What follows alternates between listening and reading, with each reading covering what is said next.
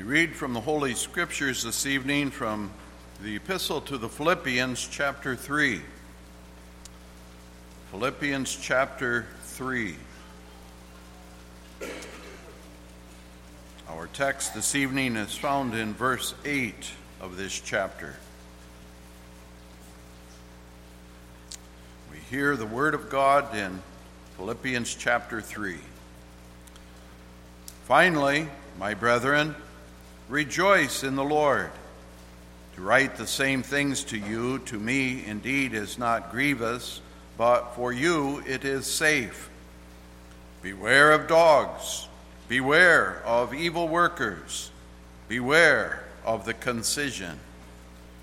For we are the circumcision, which worship God in the Spirit, and rejoice in Christ Jesus, and have no confidence in the flesh though I might also have confidence in the flesh. If any other man thinketh that he hath whereof he might trust in the flesh, I more. Circumcised the eighth day, of the stock of Israel, of the tribe of Benjamin, and Hebrew of the Hebrews, as touching the law, a Pharisee, concerning zeal, persecuting the church touching the righteousness which is in the law, blameless. But what things were gained to me, those I counted loss for Christ. Yea, doubtless, and I count all things but loss for the excellency of the knowledge of Christ Jesus my Lord, for whom I have suffered the loss of all things and do count them but dung, that I may win Christ and be found in him, not having mine own righteousness, which is of the law, but that which is through the faith of Christ, the righteousness which is of God by faith, that I may know him in the power of his resurrection and the fellowship of his sufferings, being made conformable unto his death if by any means I might attain unto the resurrection of the dead. Not as though I had already attained, either were already perfect, but I follow after, if that I may apprehend that for which also I am apprehended of Christ Jesus. Brethren, I count not myself to have apprehended, but this one thing I do forgetting those things which are behind, and reaching forth unto those things which are before. I press toward the mark for the prize of the high calling of God in Christ Jesus. Let us therefore, as many as be perfect, be thus minded. And if in anything ye be otherwise minded, God shall reveal even this unto you. Nevertheless, whereto we have already attained, let us walk by the same rule. Let us mind the same thing. Brethren, be followers together of me, and mark them which walk so as ye have us for an ensample. For many walk, of whom I have told you often, and now tell you even weeping, that they are the enemies of the cross of Christ, whose end is destruction whose God is their belly, and whose glory is in their shame, who mind earthly things. For our conversation is in heaven, from whence also we look for the Savior, the Lord Jesus Christ, who shall change our vile body, that it may be fashioned like unto his glorious body, according to the working whereby he is able even to subdue all things unto himself. So far, we read from God's holy word. As I said, our text this evening is found in this chapter, Philippians chapter 3, the eighth verse. Yea, doubtless, and I count all things but loss for the excellency of the knowledge of Christ Jesus my Lord, for whom I have suffered the loss of all things, and do count them but dung that I may win Christ. Beloved congregation in our Lord Jesus Christ, This chapter of Paul's letter to the Philippians begins with a rather sharp warning. The Apostle Paul is deeply concerned because of the false teachers, Judaizers, that were harassing the church of Philippi. These Judaizers were Jews that were bitter enemies of the church and of the truth of the gospel of Christ. These Judaizers denied the power, the efficacy of the cross of Christ and put their confidence in their own righteousness, emphasizing especially the outward rite of circumcision. The Apostle Paul had previously warned the Philippians about these Judaizers but for their spiritual safety, he repeats that warning. And we must certainly remember that there's really nothing new under the sun. It's no different today. Today, too, there are many who, in effect, deny the power of the cross. And they put their confidence in themselves, in outward form and ceremony, in a superficial show of religion. Because this warning arises out of Paul's great love for his brethren in Philippi, he uses powerful language in this warning against the Judaizers. Beware of dogs, beware of evil workers, beware of the concision. Dogs, the derisive Jewish designation for all Gentiles, is thrown back at the Judaizers, for they are truly dogs in this sense filthy, shameless scavengers. Beware of evil workers these Judaizers were certainly full of zeal. They were exceedingly energetic in their efforts to pervert the gospel and to glorify works righteousness. Beware the concision, or really the mutilation. With that terminology, Paul criticizes the Judaizers for their emphasis on the outward rite of circumcision.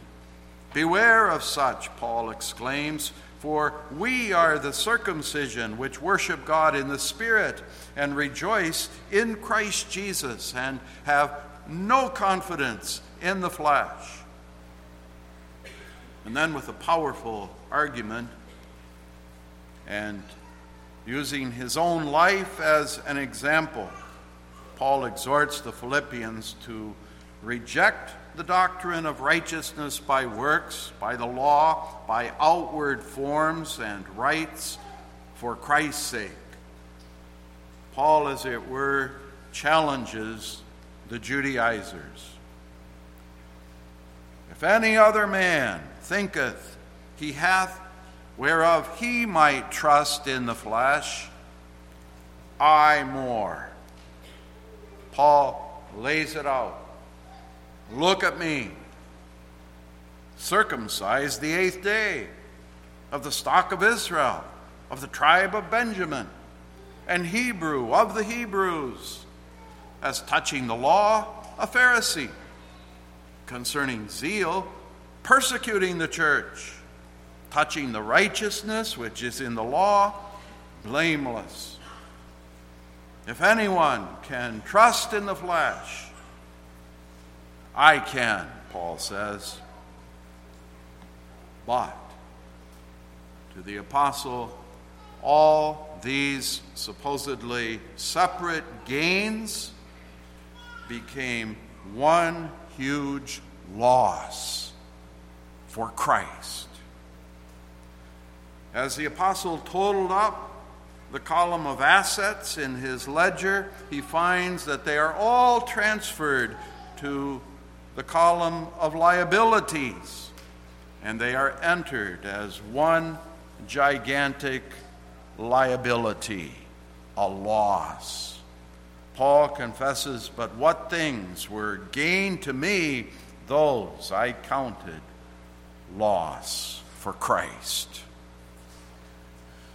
Then follows our text, a beautiful confession of the apostle Yea, doubtless, and I count all things but loss for the excellency of the knowledge of Christ Jesus my Lord, for whom I have suffered the loss of all things, and do count them but dung, that I may win Christ.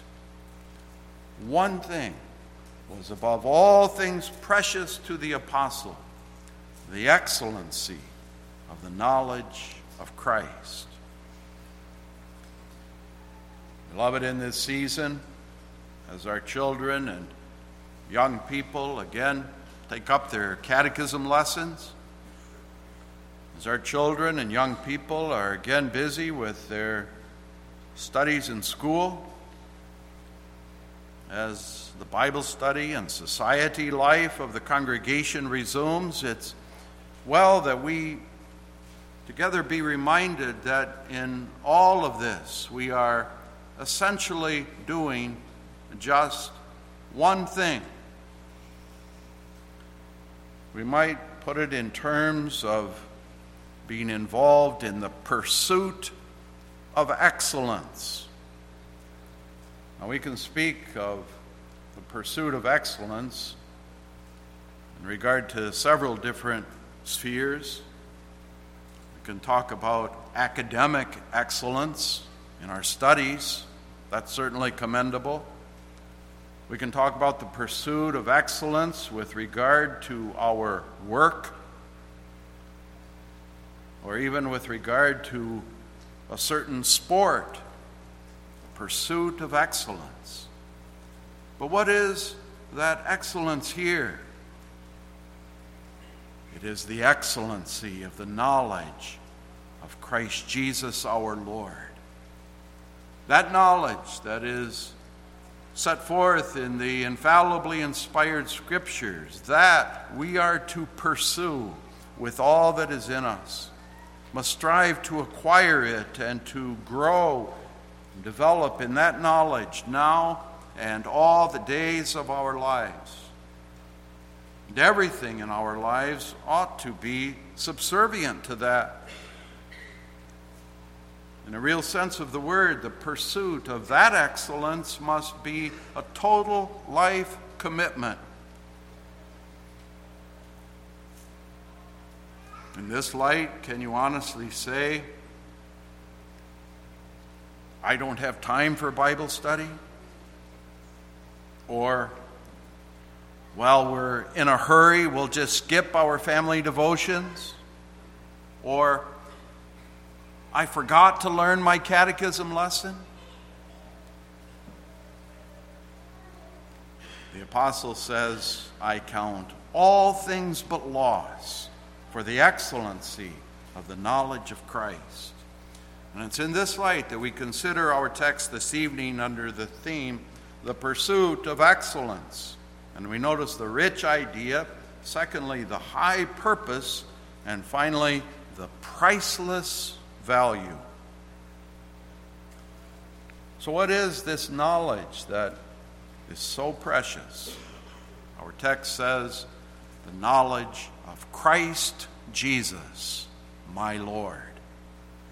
Paul refers to the Savior as he stands revealed in all the preciousness and beauty of his threefold name. This is knowledge of Christ, the anointed one, the knowledge of the one who was ordained by God the Father and anointed with the Holy Spirit to be our chief prophet, our only high priest, and our eternal king. This is the one knowledge of the one who has revealed to us the counsel and will of God concerning our redemption, the one who, by the one sacrifice of his body, has redeemed us, and who also makes intercession for us, He is the one who governs us by His Word and Spirit. This is knowledge of Jesus, Jehovah, salvation, Savior. Jesus is the one who saves his people from their sins. This is the knowledge of the one who delivers us through the blood of the cross from the corruption and guilt of sin. And this is knowledge of the Lord, the exalted one, Lord, the one who owns us because he bought us with the price of his precious blood. This is the knowledge of the one who, as Lord, rules over us by his word and spirit. He is Lord. For all power and authority have been given over into his hands. He is exalted in glory. He is seated even at the right hand of the majesty on high. This is the knowledge revealed in the Holy Gospel, in the Scriptures. The Scriptures, as the infallibly inspired written record of the revelation of God, are the source of this knowledge. The Scriptures reveal the Savior as Jesus Christ and Lord. Understand that's true of all Scripture. Scripture is all about the Lord Jesus Christ. As Professor Hanko often puts it, the Scriptures are, as it were, a portrait of Christ. Christ is on every page of the Bible, in every passage. Scripture reveals Christ, in whom God determined to reveal his glory. Scripture reveals Christ, in whom God elected his people before the foundations of the world. Christ, by whom and for whom all things were made Christ who redeemed us by his suffering and death from sin and death and hell. Christ raised and exalted who has the preeminence in all things. Christ, we together confessed in the Apostles' Creed. And in Christ, the God of our salvation is revealed in all his sovereignty and almighty power, in all his glory as the ever blessed God. The knowledge of the Scriptures, therefore, you must pursue if you're going to know the Lord Jesus Christ. Further, this excellent knowledge is set forth in our creeds, our confessions, the confessions of the ancient church, the ecumenical creeds, including the Apostles' Creed, which I just mentioned, and which we together confessed this evening, but especially, too, the creeds of the Great Reformation, the three forms of unity, the Heidelberg Catechism, the Belgic or Netherlands Confession, and the canons of the Great Synod of Dort certainly contain that excellent knowledge in a truly marvelous and eloquent way. Guided by the Spirit of truth, these creeds systematize the truth of the Word of God. They are a beautiful summary of the truth of Scripture. In other words, this knowledge is the Reformed faith, even our distinctive Protestant Reformed faith, the historic Reformed faith proclaims but one theme the absolute sovereignty of God in all things.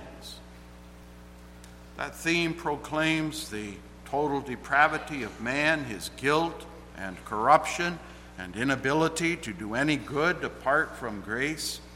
That faith proclaims the absolute sovereignty of God's grace in Christ by which the elect are saved, and the calling of the redeemed to live lives of gratitude before God. This knowledge must be maintained and pursued at all costs. And the pure preaching of the word must proclaim that Christ, the Christ of Scripture, as the revelation of the God of our salvation.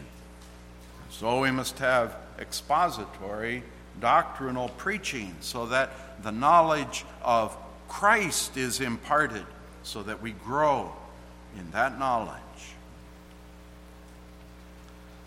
Now, the Apostle Paul certainly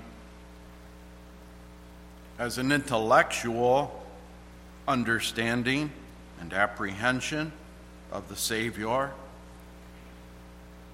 May recall that the apostle was instructed by the notable Jewish teacher Gamaliel. And throughout his life, he had been instructed in the Old Testament scriptures. And he even, had even heard about this Christ from the lips of dying saints as he had for a time joined in their persecution years before. And then on the way to Damascus, when the exalted Lord Christ appeared and spoke to him, Paul had truly learned to know Jesus. And since that time, he had learned more and more about his Lord. And that intellectual knowledge was important. Paul couldn't really know Christ without knowing all about him. The revelation of Christ had to fill the mind of Paul. And for us too. We may never minimize the importance of an intellectual knowledge of the truth. And what a tremendous blessing in this connection is our thorough system of catechizing our covenant youth. What a blessing in this connection are our good Christian schools, where the instruction is upon the basis and in harmony with God's word of truth. For we see about us an awful ignorance in so much of the nominal church. And the words of the prophet ring true today as never before. My people are destroyed for lack of knowledge. But more, notice that the inspired apostle writes, the knowledge of Christ Jesus, my Lord. My Lord. Obviously, this knowledge that Paul had was far more than an intellectual conception, far more than a mere cold assent to the truth concerning Christ. My Lord. What value would all this intellectual knowledge have if he could not say, My Lord? This means that Paul personally appropriated this knowledge. Paul was making a personal confession of his Savior. This is a knowledge not just of the head, but of the heart. And this knowledge that Paul had forced him to flee to Christ for salvation. It compelled him to find all his righteousness in Christ. This knowledge forced Paul to seek to know him more and more. And without this spiritual knowledge of the heart, Paul would never really have known Christ. No matter how much he knew about Christ, he wouldn't have known him even if he could lecture hour after hour concerning Christ's incarnation, even if he could write volumes on Christology, he would not really know Christ. Without this spiritual knowledge, his soul would have remained empty and dark. We can try to illustrate this by considering two men. Here they are sitting before tables that are laden with delicious meal, delicacies, delicious steaks, pork chops if you prefer, a marvelous feast set before them. The one man is a dietitian, and he's able, from a scientific point of view, to analyze the nutritional value of every piece of food there on the table. But the poor man has stomach cancer of the stomach and he's not able even to sample take a bite of that food but the other man has been working hard he has a hearty appetite he is able to sit down and taste and enjoy and relish every bite And so it is, beloved, with this spiritual knowledge of Christ. We taste, we see, we enjoy, we know Christ experientially. Of this knowledge, the Apostle John wrote in John 17, verse 3, the words of Jesus in his high priestly prayer and this is life eternal, that they might know thee, the only true God, and Jesus Christ, whom thou hast sent. This knowledge is everything, even eternal life. This knowledge is the knowledge of a true and living faith that unites the believer to Christ.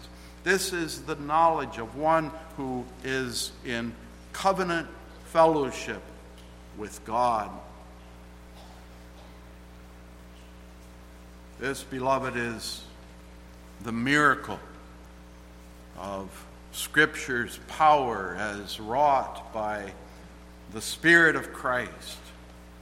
The Scriptures, in believing them, bring us to Christ Himself. We lay hold on Christ, we know Him. This knowledge lifts the sinner out of the misery of his sin and elevates his soul into the heights of Father's glory. This knowledge carries us out of darkness into the marvelous light of God's friendship and fellowship. So, what is the purpose of this knowledge? As expressed in the last part of our text, the apostle says that I may win Christ. Now, that I may win Christ must not be understood in a selfish, self glorifying sense. Paul is not sacrificing one thing just so that he can make a great personal gain in the end. It's true that he's not forgetting himself. It's true that he's seeking to promote his own spiritual welfare, but the purpose of this knowledge is never separated for concern for the glory of God. As Paul writes to the Romans in chapter 11, verse 36 For of him and through him and to him are all things, to whom be glory forever. So, winning Christ cannot refer to a personal glory or profit like that associated with the simple pleasure of winning a game. He that glorieth, let him glory in the Lord. In the second place, that I may win Christ must not be understood in an Arminian, free willist sense. Arminians love to speak about winning Christ. They maintain that winning Christ is something anyone can do of himself through the exercise of his own free will. It's a simple thing. Follow three or four easy steps. Ultimately, they say that for one to win Christ, he must, by an act of his own will, simply accept Jesus as offered to all in the gospel. Be not deceived.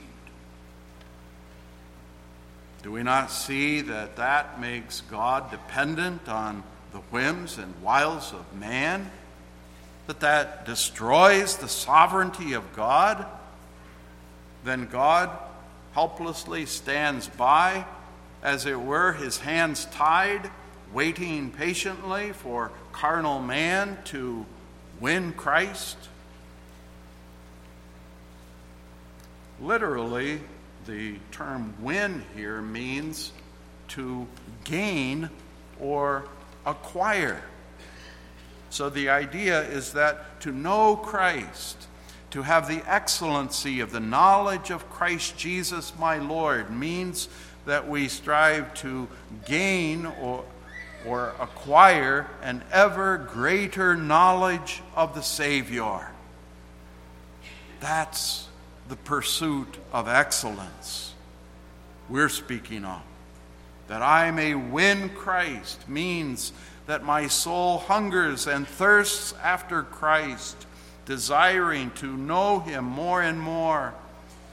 In the opening chapter of this letter to the Philippians, the apostle had prayed for the saints there in verse 9 that their love may abound yet more and more in knowledge in knowledge and in all judgment.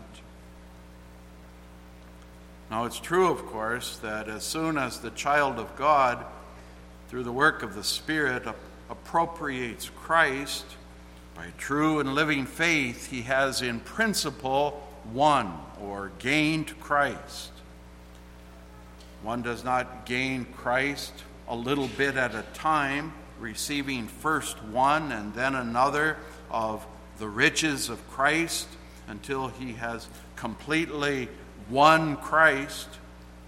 Winning Christ is not a piecemeal process, but principally, winning Christ is accomplished the moment one has appropriated Christ and all his benefits by faith. Yet, although in principle the believer may have won Christ, he continually wins or gains Christ in the way of spiritual growth and development. As we mature spiritually, we see that we really have only a, a, taste of Him and His blessings, and we long for a clearer, fuller apprehension of the riches of Christ. As our knowledge of ourselves and our own sins grows deeper. As we grow more sensitive to sin, we realize more and more that we lie in the midst of death, that we have nothing of ourselves of which to boast. When we first believe in Christ, we do not half realize what a wonderful Savior we have. And so the purpose is that in ourselves, we become ever more conscious that our righteousnesses are but filthy rags, while Christ becomes ever richer and greater as the object and basis for our faith and hope. One of our Protestant Reformed forefathers remarked and near the end of his life, these words I have preached nearly 50 years. If the Lord gave me another 50 years, I still would only scratch the surface. And that's true. And so we are exhorted in the scriptures to grow in grace and in the knowledge of our Lord and Savior, Jesus Christ. 2 Peter 3, verse 18. To win Christ is everything. For we know that perfect knowledge of Christ awaits us in glory when we shall no longer see through a glass darkly, but face to face.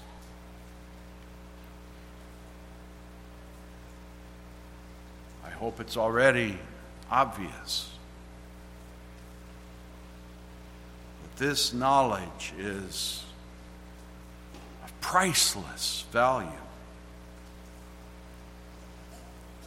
Paul speaks of the excellency of the knowledge of Christ.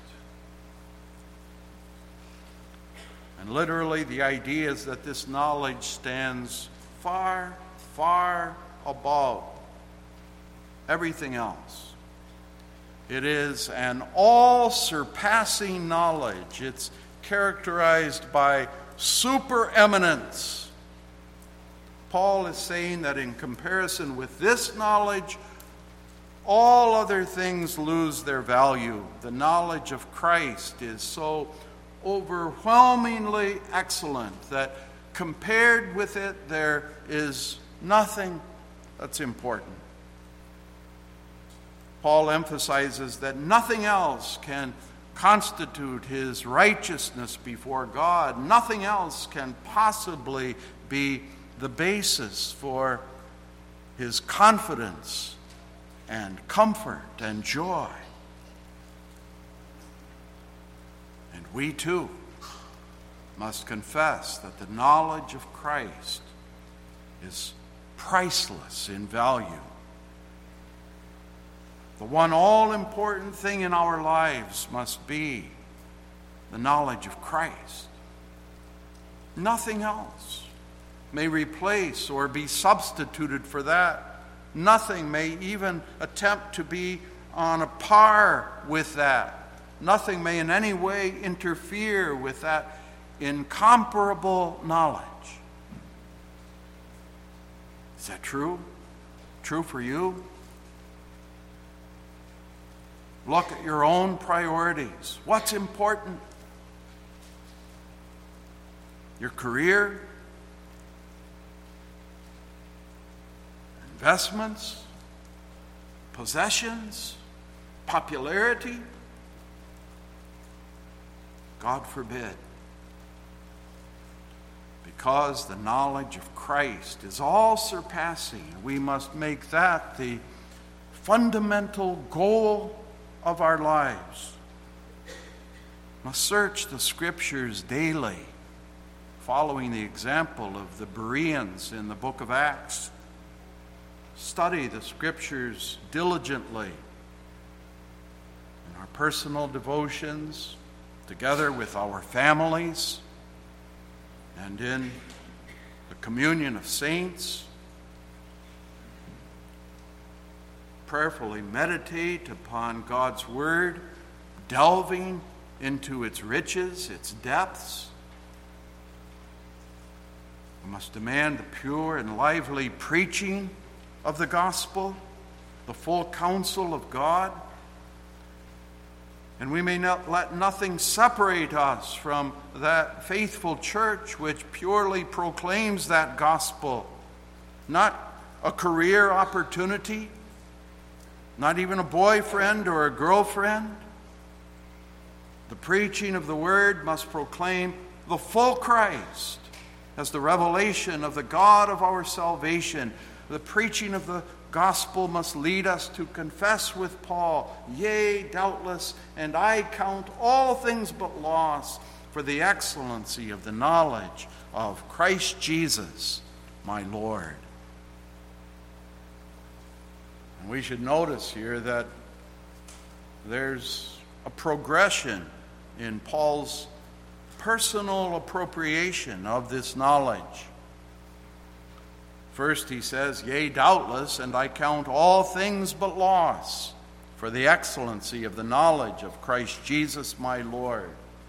And when he says, I count all things but loss, he is including much more than he mentioned in the previous context here in the chapter concerning his Jewish descent and his own works and so on. Now, the apostle includes his earthly possessions, his money, his friends, anything and everything that could possibly hinder his knowing Christ. Then there's another step. Paul says, For whom I have suffered the loss of all things. Paul emphasizes that he had lost whatever was at one time very dear to him for the sake of his Savior. All of those things had been a hindrance to him. They had hurt or injured him by being the objects of his trust and confidence. The incomparable preciousness of the knowledge of Christ was still the only thing that mattered. In fact, Paul emphasizes that truth when he says not only that he has suffered the loss of all things, but that he counts them but dung. And that term dung literally has the idea of worthlessness or filth. Not only are all those things in which Paul formerly placed his confidence a loss to him, one big liability, but they are as dung, as manure, as refuse or rubbish that must be cast out. Paul emphasizes that his attitude hadn't changed, that he continues to count all things but loss and dung. And remember, the apostle is writing this letter to the Philippians, looking back over the years of his life. Paul was at this very time imprisoned in Rome, very near the end of his life. Paul reflects on the life he has lived for the sake of the excellency of the knowledge of Christ. He describes his suffering for Christ's sake in 2 Corinthians chapter 11. He says, Of the Jews, five times received I forty stripes, save one. Thrice was I beaten with rods. Once was I stoned. Thrice I suffered shipwreck. A night and a day I have been in the deep. Paul suffered weariness and painfulness, hunger and thirst, cold and nakedness. And on top of it all, Paul bore the great responsibility for the care of all the churches. Paul's life clearly demonstrates that he renounced all trust and confidence in his descent and in any righteousness of his own all his pride of tradition, of ancestry, of Jewish orthodoxy, of outward conformity to the law, and of whatever else had been the object of his confidence before, Paul considers loss. One big zero. Paul would let nothing hinder him from the excellency of the knowledge of Christ. Make no mistake, the Apostle Paul could have really gone places, humanly speaking. His was an excellent pedigree. He had a fine education. Paul could have been a doctor of the law.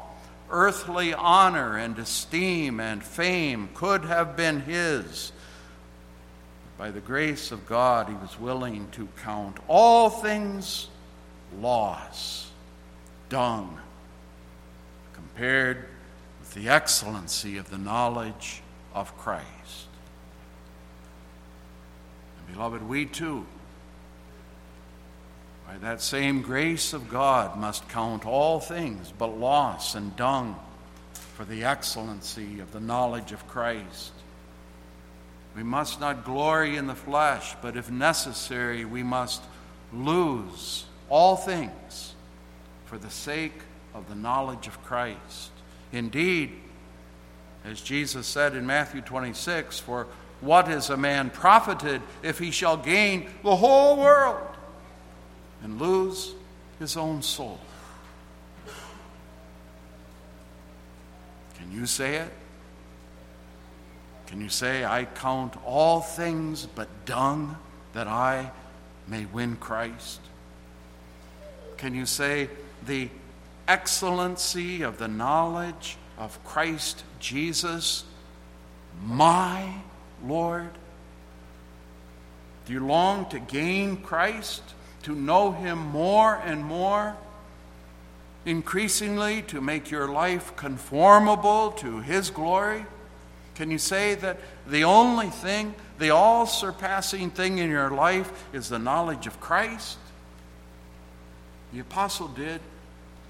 And all that was connected with his own righteousness, which was of the law, with his privileges and his name and his position and his influence and his fellowship with brethren according to the flesh, all had been counted dung from the first moment that he had begun to taste the excellency of the knowledge of Christ. And he was still willing to lose all that pertained to his earthly life and even that life itself, that he might gain Christ. That true you? Of your life? If it is, children, then learning your catechism well is far more important to you than watching television or playing some computer game. If it is, young people, then your Bible means far more to you than all the nice clothing or fancy vehicles or recreational toys in the world. If that's true of you and your life, beloved, then all the pleasures and treasures of this world are nothing to us. And the knowledge of Christ is everything. Knowing Christ, we realize that in Him are pleasures forevermore, treasures never counted, depths of grace never fathomed, riches of love we've never tasted, heights of glory we've never climbed, a fullness of joy we've never experienced. Knowing Him, we feel that we've only just begun, even if we are already growing old. And we long to know Him in all His fullness, to see Him face to face, to know as we are known. Let us then cry from our hearts this beautiful confession of the apostle Yea, doubtless, and I count all things but loss for the excellency of the knowledge of Christ Jesus, my Lord, for whom I have suffered the loss of all things, and do count them but dung, that I may win Christ. So let us experience that unspeakable excellency of the knowledge of Christ Jesus, our Lord. Amen. Most merciful and gracious Heavenly Father, we again thank Thee for Thy word, Thy word which holds before us Christ is by thy grace and Spirit unto us above all things precious, that we might know him, even the power of his resurrection, the fellowship of his suffering. Bless thy word, we pray, unto our hearts and lives, young and old alike. And may we together strive to grow in that priceless knowledge all our days. To thy glory and praise. We ask it in Jesus' name. Amen.